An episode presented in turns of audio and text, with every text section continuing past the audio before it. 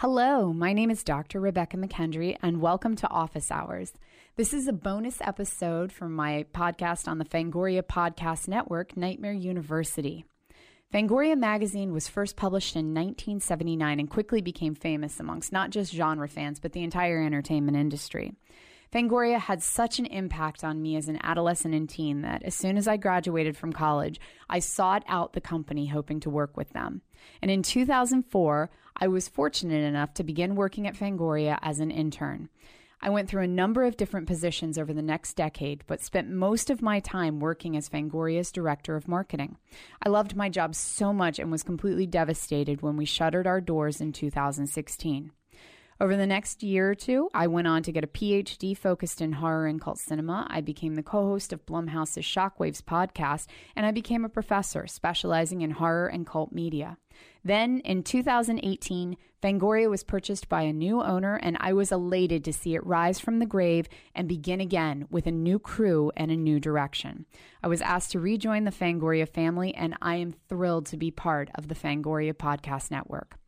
On these Nightmare University bonus episodes, Office Hours, I'll be exploring behind the scenes tales, genre fueled adventures from my many years with Fangoria. This episode is brought to you by Fangoria Magazine. Fangoria Magazine is back in a deluxe 100 page quarterly edition. Each issue includes set visits, deep dives, new discovery, and minimal ads, all printed on collectible grade paper stock that reimagines the classic magazine for a 2019 audience. You'll see familiar names like Mike Gingold and Tony Timpone, and you'll see bylines that will make your eyeballs pop out of your head, like Barbara Crampton and S. Craig Zahler. And the best part, it's in print only. Go to fangoria.com to subscribe today. That's fangoria.com.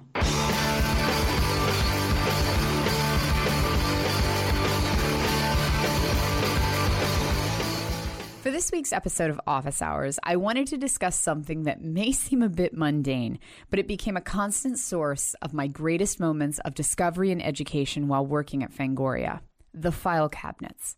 But before I get into the Fangoria file cabinets, I'll tell you a little bit about old timey movie press kits.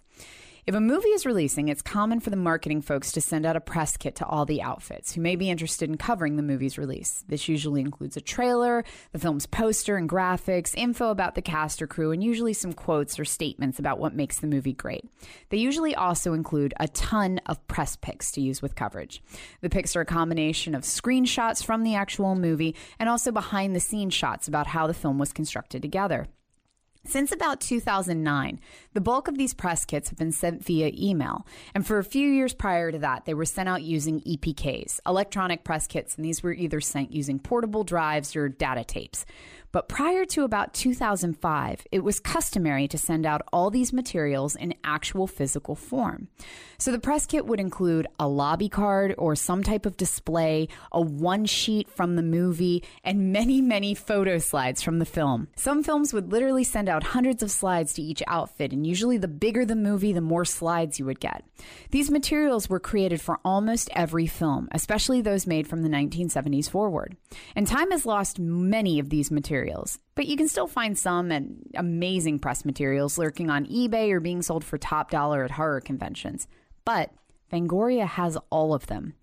Back when the magazine started in 1979, publishers Norman Jacobs and editor Kerry O'Quinn started a file on every horror movie that came out, stuffing each folder full of press materials, one sheets, even personal handwritten correspondences with the film's marketing team or crew.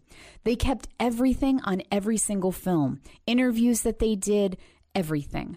Major films, tiny films, all of it. If the film had any type of press materials, it was sealed inside of the Fangoria files. And by the time I started working for the company in the mid 2000s, the Fangoria files had grown into dozens of file cabinets that filled an entire storage room. And they were constantly being used.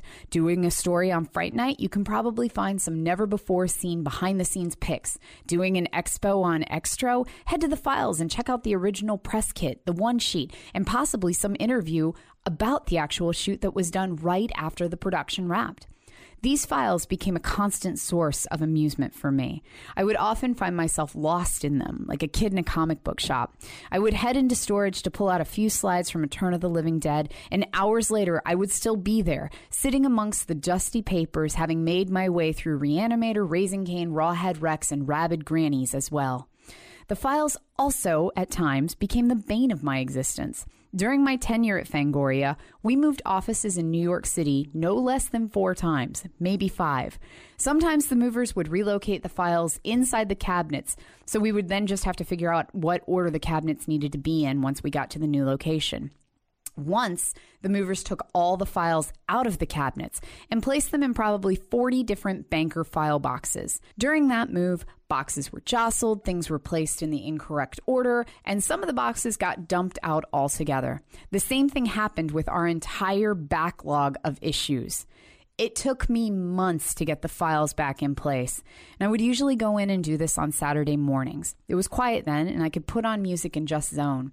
And somewhere in between chronologically organizing our entire backlog of magazines and alphabetizing all the files, I honestly spent just as much time on the floor reading the files as I did sorting them and putting them away. I was completely captivated. I found set stills from The Beyond that have never been seen anywhere else. I found concept art and screen tests from the Nightbreed movie of all the monsters that never made it into the final cut. I found an angry personal letter from director Tobe Hooper chastising Fangoria for their rather critical review of his 1985 film Invaders from Mars. These files were a remarkable time capsule of just how many amazing achievements our genre has accomplished. When Fangoria shuttered its doors in 2016, all of our office contents were placed in a storage unit, including the dozens of overflowing file cabinets. I used to half joke with my fellow Fangoria crew that we should rent a moving truck and drive cross country to rescue the files. Imagine my surprise when I found out that someone did just that. When Fangoria was purchased by Dallas Sonnier in 2016, he coordinated a moving truck to take all the contents of the storage unit and bring them cross country to Fangoria's Dallas, Texas based office. I've now visited the office a couple times and it's amazing to see the files back in order. They look better than ever, organized, dusted, and ready for examination. I was in town just this past weekend with my fellow Shockwaves podcast crew for the Texas Frightmare Convention, and we took a wonderful trip to the Fangoria office to visit everyone. And once again, I found myself captivated, this time with my fellow horror nerds Ryan Turek, Rob Galuzzo, and Elric Kane, who were just as mesmerized as I was. Each one of us digging through to find our favorite film, and each finding some long ancient treasure of horror history that was forgotten but definitely not lost. And if you frequent the Fangoria socials, you will see regular posts from the files as the new staff makes amazing finds and discoveries lurking in the endless Fangoria folders.